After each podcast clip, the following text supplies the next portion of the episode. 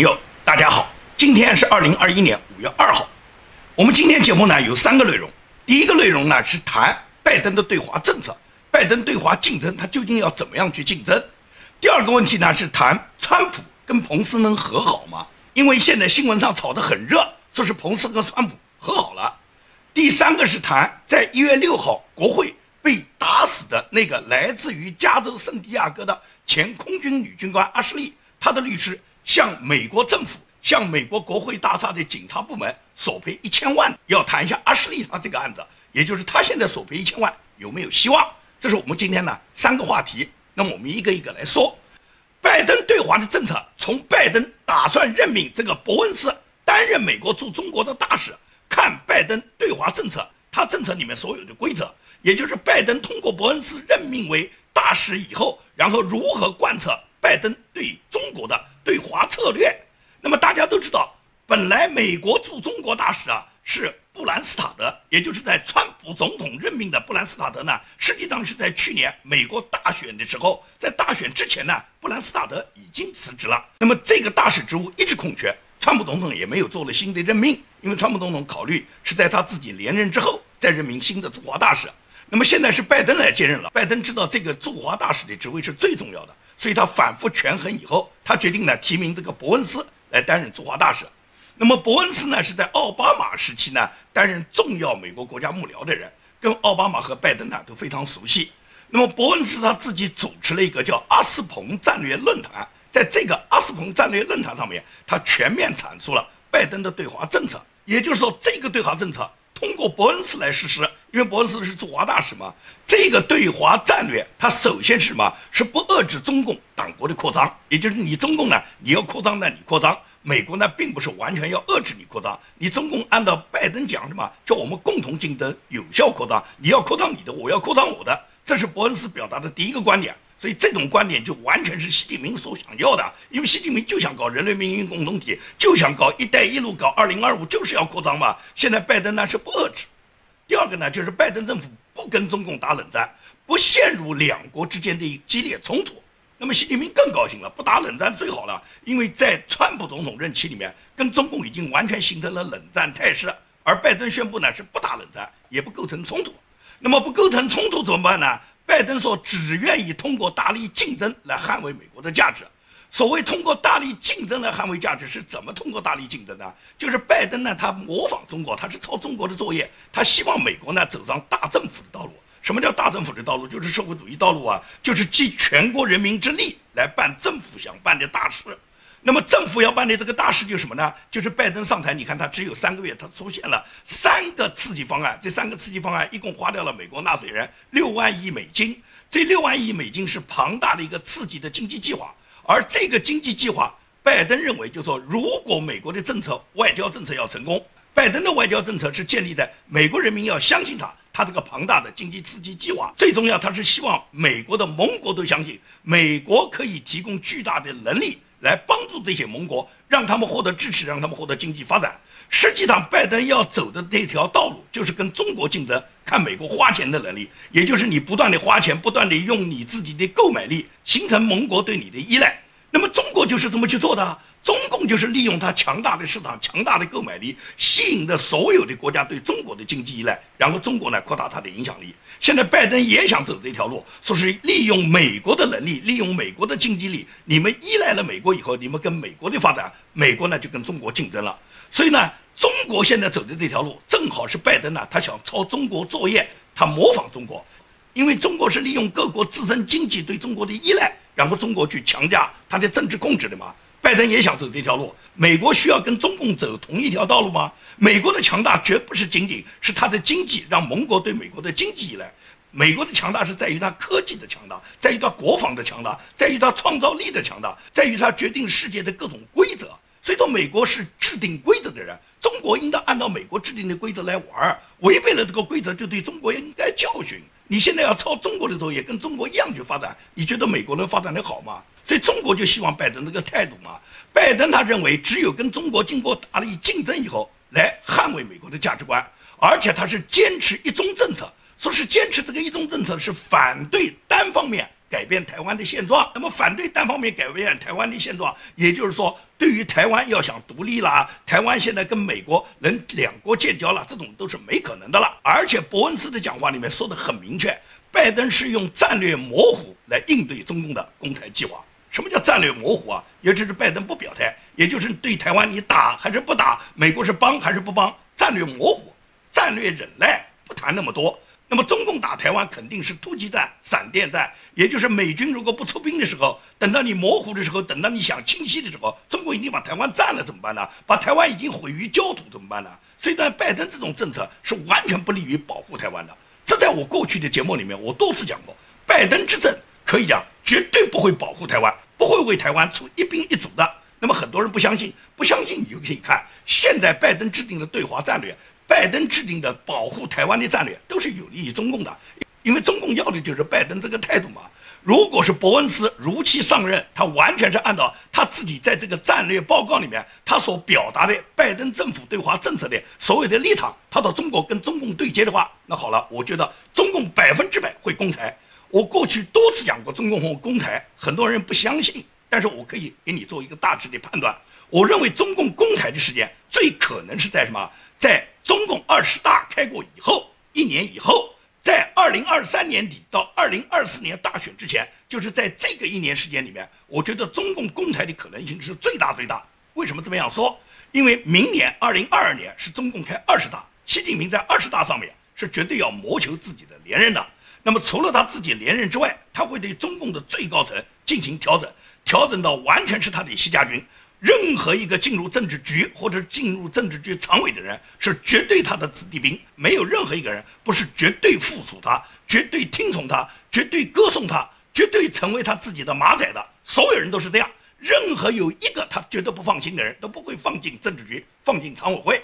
那么，在政治局和常委会完全组建、党政军大权完全定于一身的情况下，习近平在经过一年的准备，到二零二三年。二零二三年，第一个是中共所宣传的，他所谓第三艘航母可以下水了。他认为这艘航母下水以后，可以在公台上面能发挥战略作用的。所以呢，一是中共依赖他的军力在二零二三年有所提高；第二个，也就是习近平最重要的是组织保证、政治保证已经做到了，也就是所有他安排的西家军在二十大已经全部布置到位了。那么在这种情况下，习近平选择在二三年底。到二四年大选的前一年，习近平攻台，他是利用美国在这个时候，美国正忙于大选，也就是美国，他到二四年，他绝对是那时候进入大选阶段。进入大选阶段，像拜登他的执政，可以预见到，到二四年他想连任，那这种连任的这个形势非常复杂的。一个是拜登他个人的身体能不能到二四年还能支撑到他可以谋求下一任连任。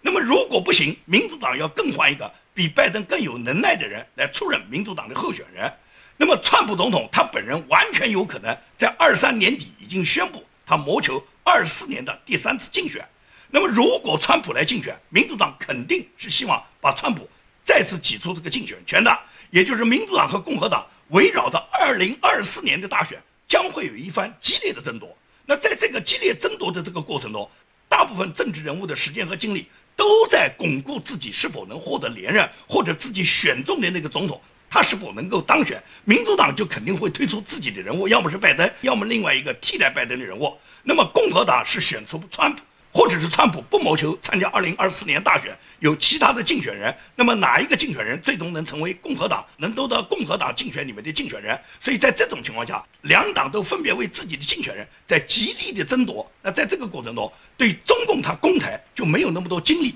扯到台湾，扯到中共身上去。尤其这个时候，美国政府是拜登在执政，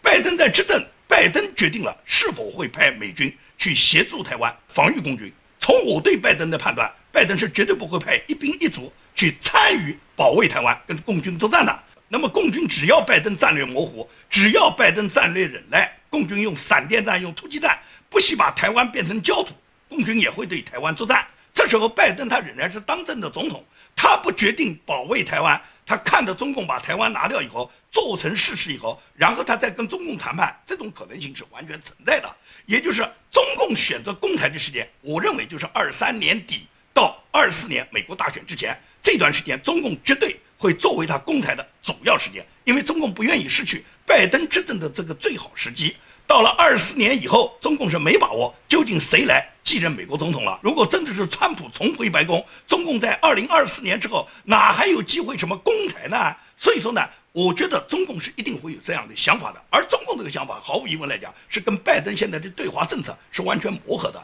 因为拜登现在对中共的这个政策仅仅是动动嘴巴，并没有实质性的打击。你比方说，拜登提名的美国贸易代表接替莱特希泽职务的戴奇。戴奇这两天就说，我们必须要向中共问责，让中共兑现承诺。因为截止到今年一季度，中国去年和美国签订的第一阶段贸易协议，目前中共执行的这个金额，离他自己签订的协议里面的目标金额还差百分之四十。所以说，我们要对中共追责。那怎么追责呢？就是嘴巴上追责吗？没有任何实际行动的追责，光嘴巴上抗议有用吗？中共可以讲是一个什么国家？在这个宇宙中就没有任何一个生物可以让中共兑现承诺的。你要让中共领导人兑现承诺，就只能派无人机去。可以讲，独裁者他只听得懂枪声。那么戴奇光嘴巴上面指责中共有用吗？中共就是不跟你执行第一贸易阶段协议，你拿他又怎么办呢？拜登政府出台了什么政策能够去制约中共呢？没有政策哇，没有新的行动嘛，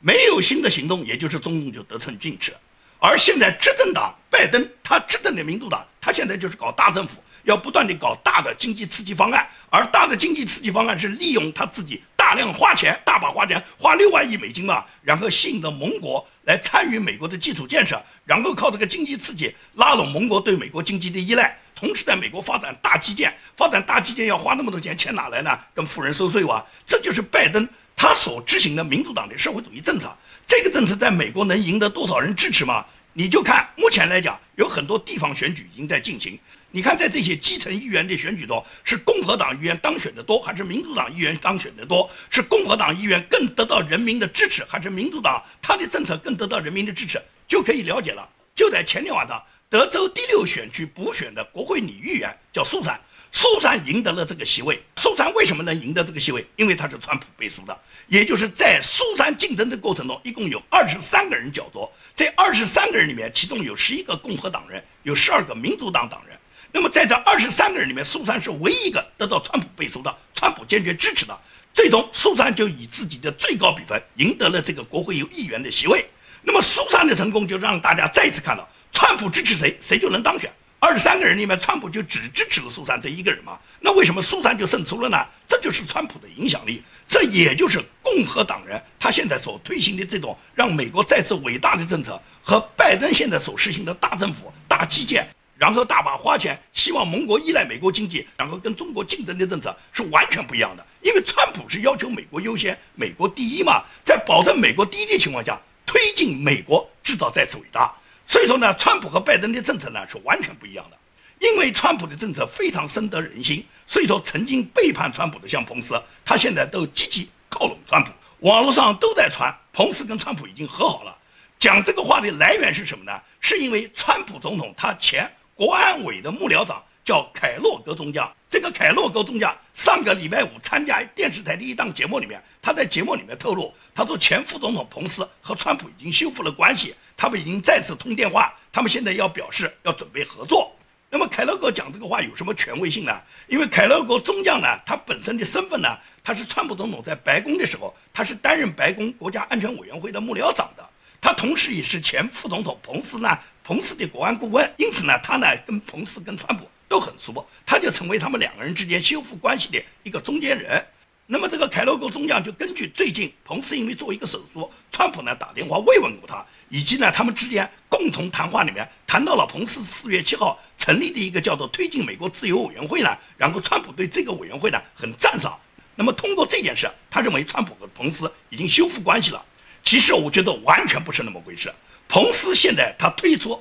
这个推进美国自由机构委员会，是彭斯想蹭川普的热度。彭斯想借着川普的事来拉拢他在共和党里面的支持。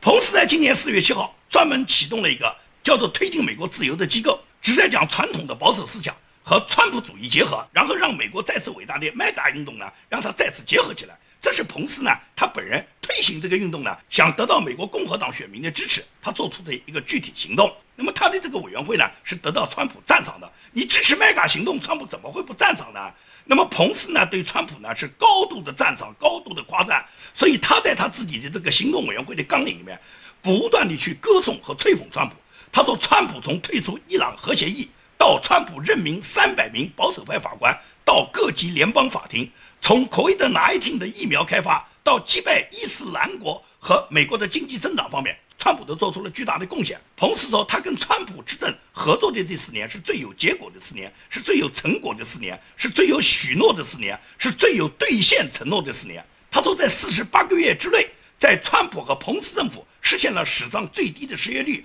最高的家庭收入、最多的能源生产和最有利于美国的贸易协议、最安全的边境和史上最强大的军队。这是彭斯。对他和川普执政的时候，对这四年他给了极高的评价。同时，他批评拜登政府，自拜登政府上任这么一百天来，是取消了我们最真实自由的一百天。彭斯批评拜登和哈里斯，说拜登和哈里斯政府是发起了一场自由主义的政策雪崩，跟我们过去取得的所有的进展已经完全脱轨了，威胁到美国已经建立了一个更安全、更繁荣、更有保障的美国。所以说，美国在拜登和哈里斯的领导下，现在是危机重重。这是彭斯对拜登和哈里斯的否定。那么，彭斯这么去讨好川普，你觉得川普会吃彭斯这一壶吗？会愿意跟彭斯和好如初吗？我觉得这种可能性是没有的，因为彭斯是在最关键的时候背叛了川普的。他背叛的川普完全是落井下石，背后插刀。所以说，到了这时候，他无论怎么去吹捧川普，川普都绝对不会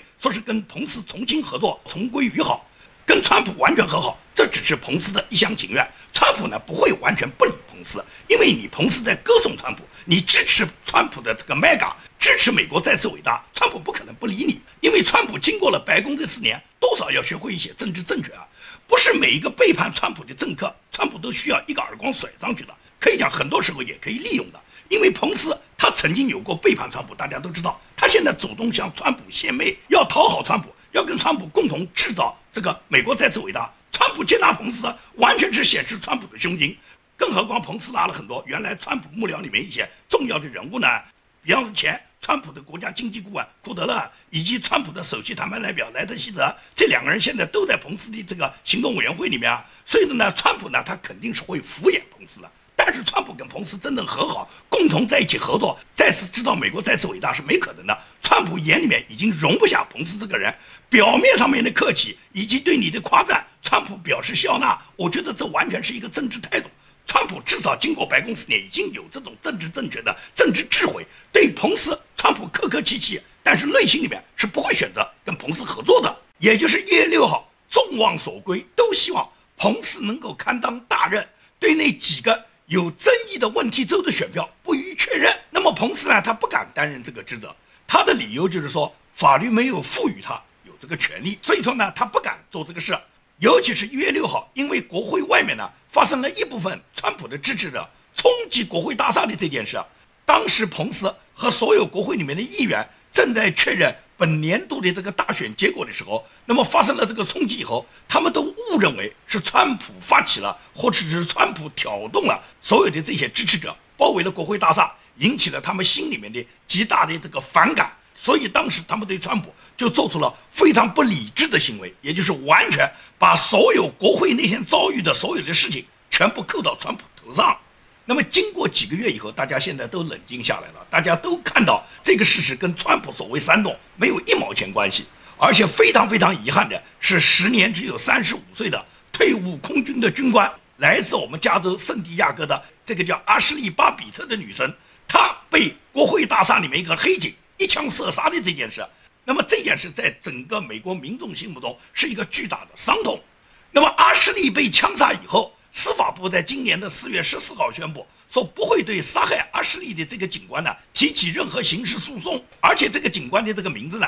也给予了保密。那么这件事情就更加引起了美国民众的不满，也就是阿什利死得非常无辜。那么现在阿什利的家属请了他们家里面的代理律师。这个代理律师他已经明确发布他的声明，他们准备起诉国会的警察部门和开枪的那个警官，起诉这个开枪警官过失杀人，要求政府最起码要赔偿一千万美元。那么阿什利家属聘请的律师名字呢叫罗伯特，罗伯特呢通过新闻周刊发布了这个消息，罗伯特就说阿什利的家属计划起诉国会大厦的警察和该警官的过失杀人，并且在联邦法院寻求一千万美元的赔偿。罗伯特的解释就说，如果这个人是个新警察，他不会向这个女生开枪的，仅仅是因为这个女生想通过窗户进入议会大厅。如果他进入议会大厅的行为是算作一种犯罪的行为的话，那么也仅仅是他非法侵入。对他这种轻度犯罪呢，只可以对他进行逮捕，而绝对不能对他进行开枪。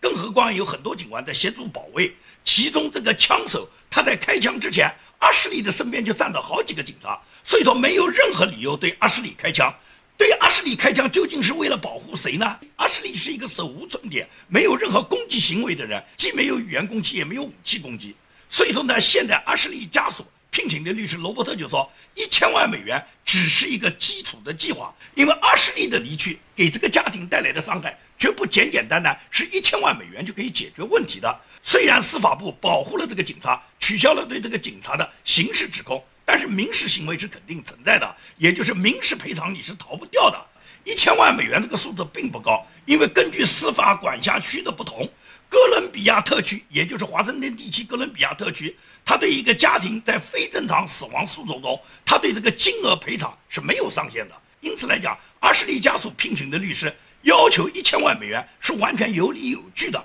你想想看，被五次判刑的弗洛伊德，他本人都被赔偿了两千七百万美元。这个五次犯罪的罪犯，居然被美国培养成英雄。而阿什利一个空军军官，他现在变成了暴徒，他被打死就打死的很无辜。那个警察不但不得到起诉，连名字都不公布。那么跟弗洛伊德比，你觉得美国人民能接受这样的现实吗？那弗洛伊德是一个什么人呢？是个劣迹斑斑的罪犯啊！一生中五次犯罪啊！从一九九八年他只有二十三岁的时候，他就因为持枪盗窃，当时被判处了十个月。然后仅仅服刑出狱没有几天，在他二零零二年二十七岁时候，又因为贩毒可卡因再次被抓捕入狱。这次贩毒放出来以后，他继续贩毒，连续几次贩毒，分别在他二十三岁、二十七岁、二十九岁、三十岁，在他三十岁之前就坐了四次牢。到他三十二岁那一次刑满以后，就更恶毒了。他假扮成查水表的，带着四个罪犯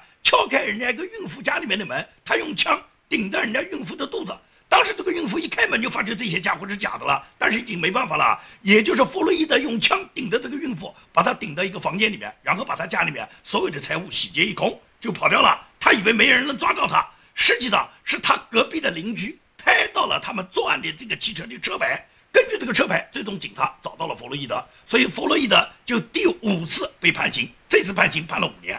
五年刑满以后，他跑到了明里阿波利斯，在明里阿波利斯当个保安。那么疫情来了以后，他就下岗了。下岗期间，他又是吸毒，又是用假币，所以最终就导致了弗洛伊德在警察执法过程中，当然了，警方执法有一定的过失，执法过度，最终导致了弗洛伊德的死亡。但是这是一个罪犯啊，怎么就被美国评为英雄呢？现在弗洛伊德是美国的大英雄啊，在拜登的嘴巴里面，在哈里斯的嘴巴里面，在南希·普洛西的嘴巴里面，全部是鼎鼎大名的英雄啊！美国很多知名的学校把华盛顿·林肯的名字拿掉，全部换成了弗洛伊德啊，就这么回事啊！也就是罪犯得到了两千七百万的赔偿，而阿什利一个为美国做出贡献的，曾经在空军服役十四年的一个昔日的女英雄，她因为进入国会大厦就被黑警一枪击毙了吗？这件事就过去了吗？所以到今天，无论是川普也好，彭斯也好，回头看看阿什利，就知道阿什利为这场运动，为捍卫美国的麦嘎运动，他付出的生命是多么的可惜。